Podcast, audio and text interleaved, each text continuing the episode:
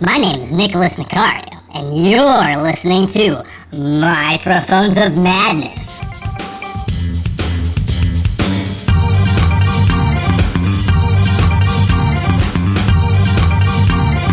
Hey everybody, it's Microphones of Madness. I'm Rodney. Over there's Steve. Once again, on the verge of death. Oh, uh, yeah, I'm an old man. Yeah, hopefully everybody had a nice Halloween since this will be coming out a week afterwards. We are looking at Edge of Sundown, edited by Kevin Ross and Brian M. Sammons. The M stands for Hmm. I heard they got a kick out of that last time. Yeah. That's cool. uh, published by Chaosium. I know that was your joke originally. Oh, that's true. We're down to the wire, the last five stories. Yeah. What'd you think of the roundout? Fairly strong. I had an issue with one of the stories, but uh, we'll get into that. There was one that was a bit of a surprise. It turned out to be a really fucking excellent story, I thought. Let's just jump right into it. The first one is Son of the Wild Moon by Michael G. Ooh. Sh-. There you go, Shizmansky. Thank you. This is a werewolf story. Yeah, pretty much. It, it doesn't even like try and hide the fact that it's a wolf story. I mean, it's pretty much in the title. Right. It actually is a nice transition from where we were before with these twists. Mm. Now we're kind of in a section of uh, you know hunting. Like all, all the, the last five stories are all stories of uh they open up with somebody Hunting for something. desert, going across the desert, Yeah. searching. This is the story of a group of untrustworthy rogues and reprobates all crammed together in this this military unit and this disgraced officer stuck in charge of them. Yeah, this is the Dirty Dozen. Yeah, I these believe it was G uh, Troop or something like that was what it was these called. guys aren't as lovable as the Dirty Dozen. No, these guys are these guys are just straight up scum and villainy. Yeah, yeah, they they, they don't redeem themselves. They aren't redeemed. They're probably well, everybody's somewhat redeemable, and they kind of kind of redeem themselves To an extent. only because they're forced to. Basically they're sent out to this this remote area of homesteaders because they believe a band of raiders is attacking these farms burning Savage. everything savagely attacking killing all the residents burning everything to the ground Um, not even bothering to steal the livestock, just killing the livestock. just killing the livestock killing yeah it's senseless crimes they're they're not really sure what's going on and the the band of rogues is sent in to do it because they're essentially expendable Yeah, and they're good for nothing else. and it they're gets them out of the way. Gets them out of the way. Maybe it'll get them killed. Either way, win-win for us. Either they'll kill all the raiders, or they'll all get killed. Either Right. way, we're we're okay. Yes. And it turns out that it is not a band of raiders. It is a supernatural creature, shapeshifter, essentially a werewolf. Right. Their scout determines this, and he is he's half half a Native American, Right. and he remembers stories from you know growing up over the Right. skinwalkers, and he basically tells them they're fucked. That there's, Right. there's uh, absolutely nothing we can do about this, but it's their job, so they're going to go and do it anyway. Right. And this is a fairly sizable military force. Yeah, I mean, Even though they're undisciplined rogues, there's a lot of them. Yeah, this is a, a, a troop. So I mean, this is where you go when the union doesn't want to outright get rid of you because they need you, but uh, you don't fit into this man's army. Right. The werewolf, of course, in in classic monster fashion, is is not a sympathetic character. No, the werewolf's pure evil, Yep. Nigh indestructible. nigh indestructible, and just its motivations are it is marking its territory and it wants everything that is not it out of its territory. Our heroes, essentially the guide and the And- troop commander, Right. It's the guide and, and Sergeant Joshua Dark. they figure out the next spot to hit. They do spend Okay. a lot of time going from site to site. They're Right. always too late. And finally, They get a clue and they make it to the homestead minutes before the werewolf attack. Right. Well, they kind of like figure out that it's following a pattern and its Mhm. pattern's going to lead them there. And the scout basically says, look, tonight's the last night of the full moon. It's got to do it tonight or it's not going to do it for another month. It's going to hit there. So we have to get there. And so they do. But the homesteaders are not quite surprised to find out that there is a werewolf. They pretty much know what's going on and they've all but resigned themselves to death. Then the werewolf comes. They give it their all, but they realize this isn't working. No, because really there's nothing you can do. And this isn't some weird rules werewolf that, you know, they made it up as they went along. This is your pretty much straight out of Lon Chaney Jr. movie, Werewolf Silver. That's it. No silver, no go. And they find their silver in the source of a cross worn by the oldest daughter. I don't know how big of a fan of werewolf movies you are, but I've seen a few, and uh, it, it, it's always the cross. they always make the melt the, the crucifix down. Well, if I remember correctly, the original Wolfman with Lon Chaney Jr. It was the uh, silver-handled cane. Yeah, it was a cane. At that, I don't think at that point in in pop culture, we as a nation were so obsessed with our religion that that we had to tie it in with everything. That's just an aside. Well, you know, it kind of it kind of became kind of more like the Middle Ages again, where it was not only is it silver, it's a holy artifact, you know, and the power of Christ Right. type It- of thing. Although in this particular story, the cross itself had absolutely no power. Yeah. No, no, no, no. I'm just saying that it's a little bit of a I won't say cliche, it's like a nod to that Mhm. kind of tradition. But in turn, even those silver bullets really weren't. No, the the silver bullets kind of like set it up for the one. They got two bullets out of the deal. I don't want to ruin it. Once you get to the ending, it is clever. It's a little bit of a pull out of your hat kind of thing. It's it's foreshadowed. Yeah, but it's clever. It works really well. It m- makes for a really exciting climax to this story. And like like we were talking before we went on air, a good third of the story is the final battle. You get this the setup and you get a lot of tension being built. And even even in that last third of the battle sequence wasn't constant carnage. There were lulls where where everybody got to kind of regroup a little bit, and it was smaller number, smaller number, smaller number.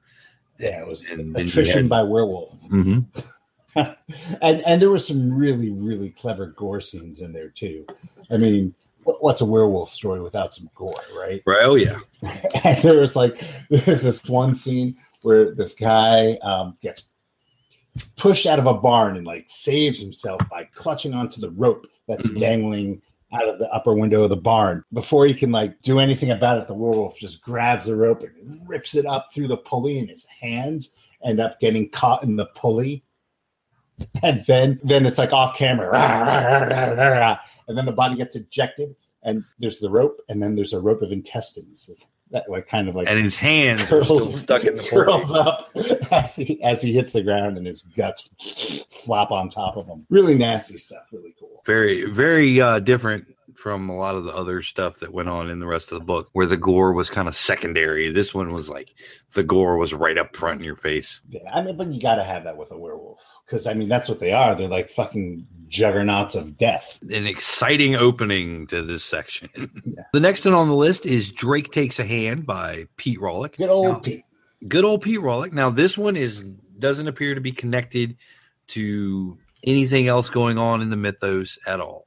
This one seems a standalone story, which is It- you know it- always a treat from from the master of the timeline, the master of Now- continuity. it's funny that it is the only like straight up mythos story that's in this book because it is a straight up mythos tale. Yeah. but yeah, it, it's not. There's no Peasleys, there's no Wests or or um, any of those guys Right. that Pete likes to fuck with. Right. Is this is an out of continuity tale. Now, what we have with this is uh, is also got kind of Twilight Zone or Tales from the Crypt kind of vibe to it, as we have a poker player. Yeah, searching. Yeah, the comes comes game. into a town. I'm looking for a saloon with no customers, poker in the back. They say the dealer's the devil himself. Yeah. Nope. You're at the wrong place, bub. The guy goes in. He eventually finds out that no, he has the right place, but it's not the right place. It's Not the for right what he game. It's wants not- to do. This is not. This is not the poker game you're looking for. Right. First I- off, they're not playing poker. Right. They're playing like they're playing. Let's they're see, playing crazy eight. They're playing Crazy crazy, Eight? or or Uno. I, I wrote down that it was the strangest game of Uno ever.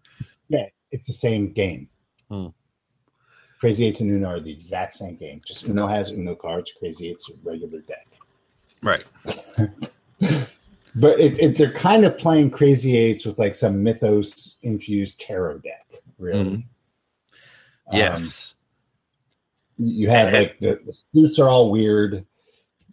Um, instead of you know the regular spades, hearts, blah blah blah, they have like tentacles. yeah. Signs. Or they call them signs, but yeah. Yeah. So that's always that's always interesting. It was And the, the face cards are all mythos, you know. Right, and- and you better cover them up quickly. That's right because there's a little Jumanji action going on with these face cards. Right. That is when you play them. If if you sit there long enough, you end up having a vision of the entity that's on the face card. Yeah. And so the, the the guys that are trying that are playing this game, they're all alien beings, Mm-hmm. and the dealer is a, is an elder thing.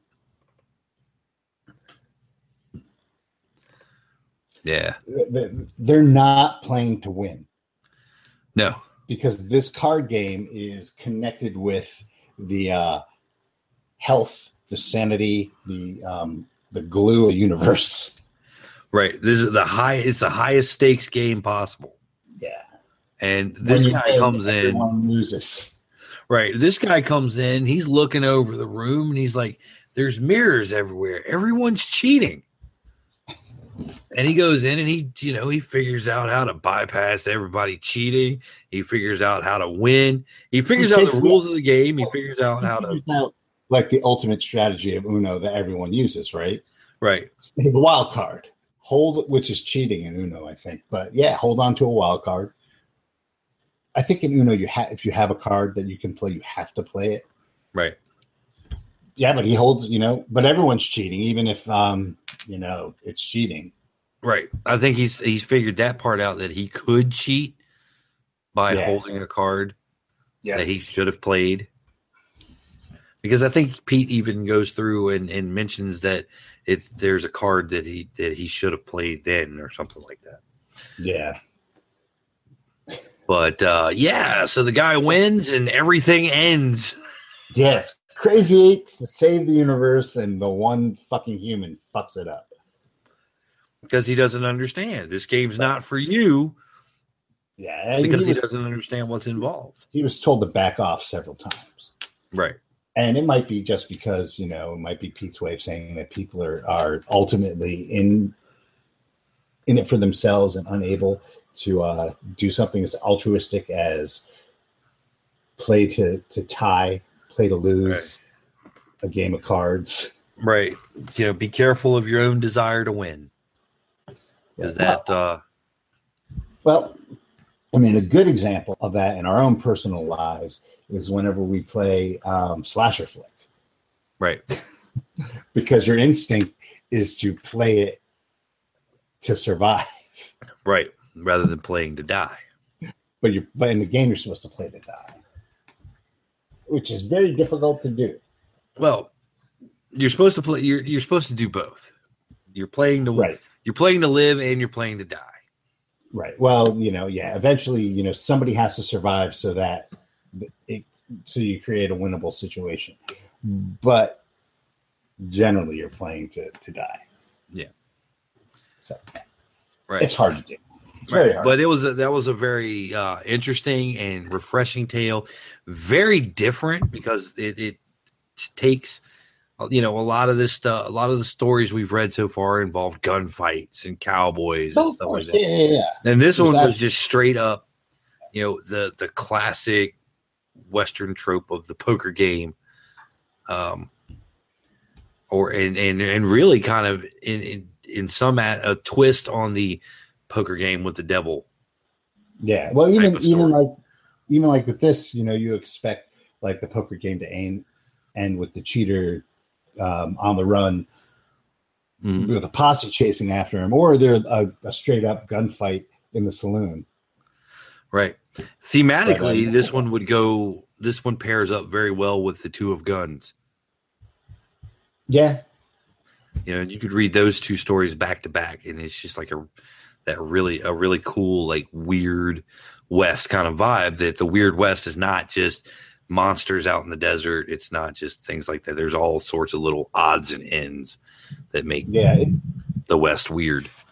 it kind of reminds me of how I pictured Deadlands. I've never played Deadlands, but it's how I picture it would be. That is that is kind of the way in in Deadlands, uh, hucksters, the magic using class, um, they actually play a psychic game of poker with dark powers in order to manifest spells. Yeah, see, that's more how I, I imagine like that to be, as opposed to Down Darker Trails, which is you know Call of Cthulhu in the in the desert. Right. Um, which is a Savage Lands game, I believe, isn't that? They put that in Yeah, I think it is. I think uh, Deadlands is Savage. Savage Worlds. Savage, Savage, yeah, Savage something. Yeah. Um, now, yeah, this one this was a great story. I, I really enjoyed it. Um, oh, uh, Deadlands. Since you mentioned Deadlands, the grimoire of the Deadlands world is Edmund Hoyle. I believe it's Edmund Hoyle. Hoyle's Book of Games, that's funny. and that and you can in the rules of various card games are actually codes for different spells Oh, that's kind of cool. and it gets even better. The older edition of the book you get, the more spells you can figure out because editing and new games and stuff like that water it down. So all All the right. hucksters, all the hucksters are trying to go back and try to get first editions of Hoyle's Book of Games is like the prize. That's I, I wonder if that like kind of makes fun of the whole Call of Cthulhu. Uh, it, it might, it might. You know, of course, of course, the ultimate prize is Hoyle's original manuscript, right. but But what Yeah. kind of bad keeper would have that in his game? Boy, every spell in this book contains every spell in the game. Um, yeah, but that's that's a little bit of a diversion. But yeah, I mean, it did have that kind of Deadlands kind of feel to it. Um, and yeah, it was just a great piece that's so much different, and it was very refreshing after Son of the Wild Moon. Yeah, well, some of the Wild Moon was just like a big slugfest. Right. And it was very, you know, graphic and, and intense and stuff like this. And this game was this this story was more subdued and it was more definitely was. more cerebral. In, Yeah. in- than Yeah, visceral. was- yes, I agree. Uh, the next up on the list is uh, Sam Stone's The Puppet Master. Yeah, Sam. The last time we read something by Sam Stone was Pillowfort Town, Right. where uh, she wrote she wrote one of the most disturbing stories in Return of the Old Ones. Was that the one with the subway scene? Yeah, the yeah. Where, where it was the one where the um, the hybrid old one creatures would hire um, hookers and then Mhm. proceed to rape them. Right. And this was like normal because they needed food and shit for their colonies. yeah, Yeah, yeah I remember that one was whew, yeah. That that so was intense. yeah. So I that was like in the back of my mind while I was reading this, and uh, Sam Stone knows how to like creep people out. Yeah, I She's, mean, like, and really fucking good at it. and people are already creeped out by marionettes. You know, porcelain dolls, marionettes, anything like that. Yeah, Marionettes, especially because they move. right. And Sam takes that up to the next level and and gives us life-sized marionettes. Yeah, so you have a, a guy, Mario, yeah, who's uh searching through the desert. it really is. well, So he's, a, like- he's a he says he's a day's ride from New Orleans. right. Okay, but he's like in in the the Yeah, this is a little bit more of the uh, the the South as opposed to the West. Yeah. But I guess New Orleans was like a, a you know a frontier to the West. Yeah, um, you know, it was it's on the banks of the Mississippi, so it's kind of like that New Orleans and then St. Louis and that sort of thing. St. Louis is really the gateway to the West, but New Orleans was this huge city. It was at it's at the base of the Mississippi. You've got the Caribbean coming in, and you know it was big port back in the day. Still, still is a pretty important port. Right. Um, you know, and I'm thinking a day's ride was either I don't remember if if I mean, Sam shit, made a direction, but you know, a day's ride I would put it probably somewhere south central Louisiana or possibly, you know, somewhere uh, in Mississippi. ride, New Orleans was a day, maybe a day's ride east. Days ride east. Okay, then it's like central Louisiana or south central Louisiana, like Lafayette area. Somewhere like that. All right. So you thinking days ride is like forty miles? Uh, well, if it's 40 miles, it could be. I'm just I'm really I'm just going by like D and D.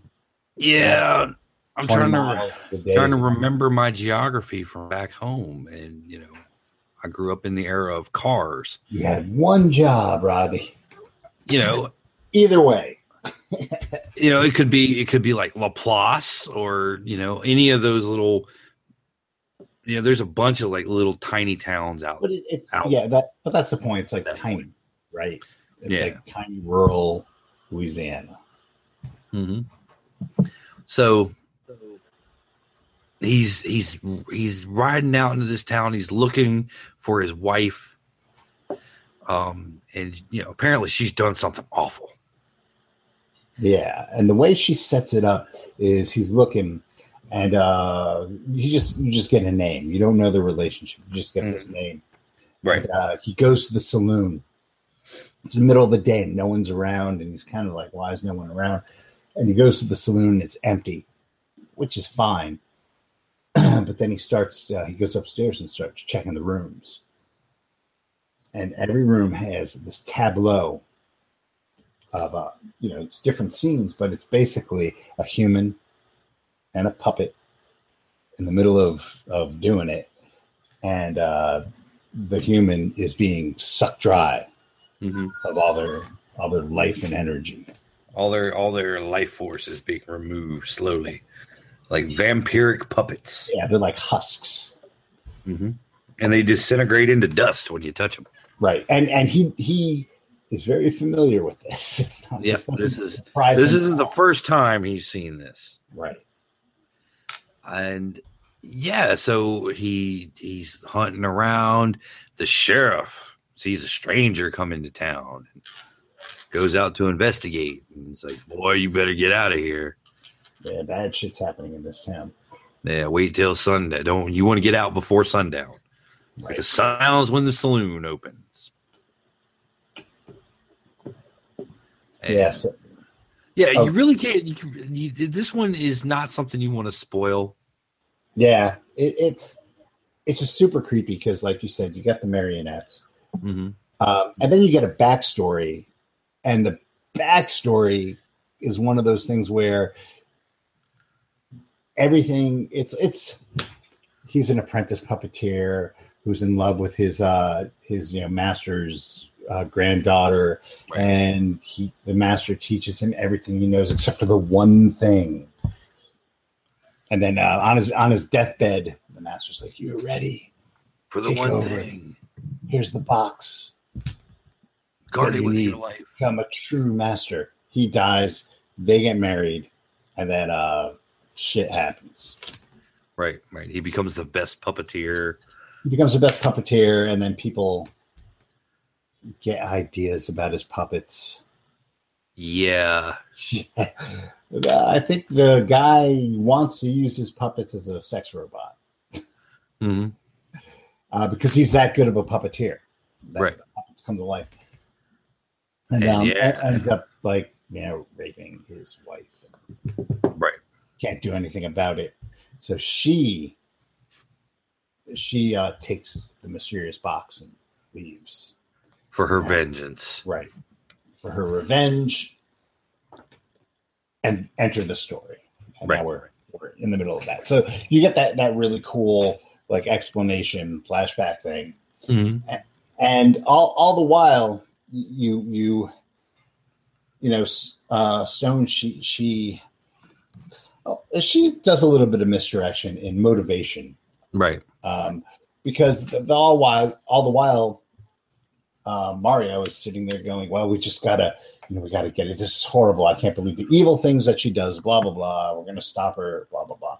Right. And uh, the end result is not quite um, what you would think it would be mm-hmm. using the information you were given. Right. Every sleight of hand and makes perfect sense in story because you know she leaves out a little a little detail, and that's fine because it, Right. it, it makes for a good story hmm and it's creepy as all hell. And it has it's very much a a twisted fairy tale kind of vibe. Yeah, exactly. There's definitely that, and they lived happily ever after. Sinister laughter. Happily ever after. Spider webs. Right. Um, yeah, so that one that one was a great story as well. Next up, we have uh, Uncle Gunny Sack by C.L. Werner or Werner. Probably were. Yeah. So this is the story of a bounty hunter who's on the trail of a voodoo man. Yeah. The badass tank juggernaut of a voodoo man. Oh yes, yes. Um, yeah, and and you said this one you found to be a little bit problematic. Yeah, I had some issues with the story. Um, I thought that it used a lot of um, stereotypes to build its characters, hmm um, and they weren't very flattering stereotypes. So, for example, Uncle Gunny Sack himself was this huge, um, like monstrous man who practiced voodoo, spoke broken English, hmm um, and was just evil, all just thoroughly evil, all the way evil. Right. Uh, And, the uh, the Apache from the beginning is just a wild man. Right? Who who needs to, you know, he doesn't care if they're not Apache, I'm going to kill them. hmm Um, yeah, it, it does. It does kind of focus in a lot on the negative stereotypes. Um, we don't know uh, too too much about the bounty hunter himself, but Well, I yeah, mean, the, the that- nigh unstoppable voodoo killing machine, eh, it's uh, with Baron Samedi painted yeah, it, face. it, it kind of reminded me. We've compared stories to Robert E. Howard before, Mhm. um, and this one kind of compared reminded me a lot of Black Canaan, Right. um, which I mean, I've talked about this with you. I thought was a horrible story. um, Right. I- and I'm not saying this is a horrible story uh, because Black Canaan is an extreme Right. of the use of stereotypes to to create characters. But I think that um, you know, in this day and age, Yeah, it's it's it has a, a great chase aspect to it. Um and and the final confrontation between the bounty hunter and Uncle Gunny Sack is really well done. it was really cool. You just could have, you know, it just could have been toned down a little. I think, Yeah, I, I, and and and not made not had Uncle Gunny Sack be like this hulking witch doctor, more Right. or less. You know, yeah. So that's all. It's just me. it, it could have been it could have been handled a little bit differently in our opinion, but overall, it still was a pretty good story. Yeah, it wasn't. Um, it wasn't unreadable. Right. It wa- Yeah, wasn't, I like, horrible. It just kind of was. It was just kind of shocking, I guess. That that, yeah, you know, again, this is you know, this is kind of that word, you know, that area where I grew up, and you know, you know, Gris-Gris is just something you kind of do. You know? Right. You want you And- want to get a new that- job, you get a gris-gris. You want to you want Right. to catch a lady's eye, you get yourself a gris-gris. Right. And, well, and the fact that that I just had this discussion with a bunch of people about using the word fetish Mhm. ne- negatively, Right. you know, and how that particular word for used for gree which is I think the original form of that word was, you know, something that Europeans did to to uh, denigrate the religions of Africa. Right. And then, like, you know, two days later, I read a story where Gris-Gris is being used as a focus of, you know, mysterious voodoo non Christian powers of evil. Right. Right. And that's that's and that's probably it right there is that the voodoo e equals evil connotation is is kind of what was the one of the main things that just kind of Yeah. rubs rubs you the wrong way. Right. Because, you know, there were other characters in this story that, well, like, not really, but NPC characters that were Mm. black, that didn't like him, you know, Right. were afraid of him. Mhm. So it wasn't, I, I don't think there's anything malicious like in Right. the portrayal. I think he was just trying to like create this villain that was evil, and unfortunately, he just happened to use voodoo as that like some- Right, right. As opposed to as opposed to like, you know, some mythos cultist or something like that. right, You go you go to something that's a little real world. But it, yeah, it did lean a little too heavily on the stereotype of voodoo. But still, well done. I really liked the end. Yeah, So the end was cool.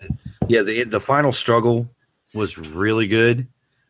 Um, you know, and it really this story could be a novel. Yeah, you can definitely get something out You of know, that a little bit can- more. I don't know. I don't know how long you could keep up the tension of like he's just behind him. You know, and this this you know evil person is is pretty much invincible. Well, Jesus Christ, they Stephen King wrote the first gunslinger novel, Right. or The Gunslinger, about chasing a guy across the desert. hmm That's, I mean, that's what it was about. An invincible evil sorcerer. chasing an chasing an invincible evil sorcerer across the desert. That's what it was about. Always Yep. one step behind. So yeah, you could definitely make a novel out of this. Absolutely, absolutely. Um, the final story, and I think this was the perfect ending story for this book. Yeah, the buzzard. The Buzzard by Eric Red. Um, I always want to say Eric the Red. yeah. Mr. The Red. Um, yeah, I, I found it kind of be like a cowboy version of The Raven. Yeah, it was cool. It was like um, you get a guy who's been gut shot mm-hmm. wandering across the desert. Right, right. we kind of we kind of open up. We opened the book with the story of a guy riding back to the homestead to find everyone dead, and we end with a story of a guy in his final hours. You know, he's he's he's gut shot. He's bleeding. He's infected. He's got no water. You know, this guy is fucked. The only I thing he has going for him is a horse. Yeah, the only thing he has and, going and, and, and half a bottle of whiskey. a horse, a bottle, half a bottle of whiskey, and balls of steel. He doesn't have any more bullets. He spent those while he was getting gut shot. Mm-hmm.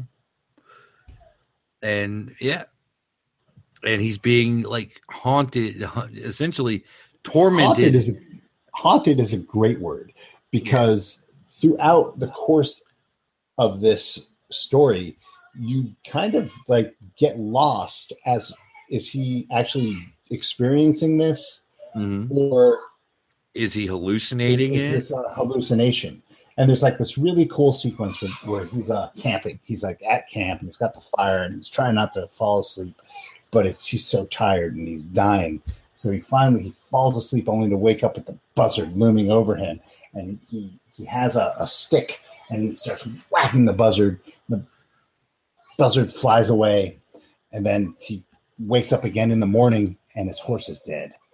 Right. I mean, he's just savagely But did- beats this fucking. Did he beat the horse thinking it was the buzzard? You just don't know. Right.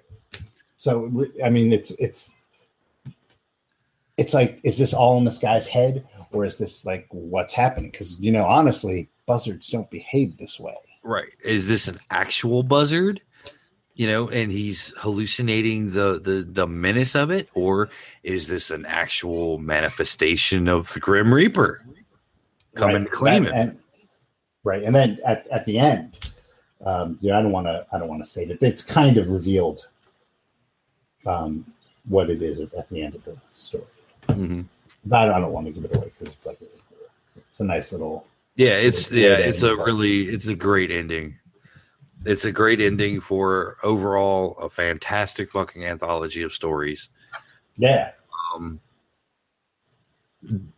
and yeah, let's let's see another one, Chaosium. Well, I I um I ran to Cody Goodfellow at Necro, Mm-hmm. um, and he want he told me he's trying to pitch a book. I don't know if this is just like somebody talking at Necro to some stupid ass fanboy, uh, but he said he wanted to pitch a book to Chaosium of uh, Weird West stories.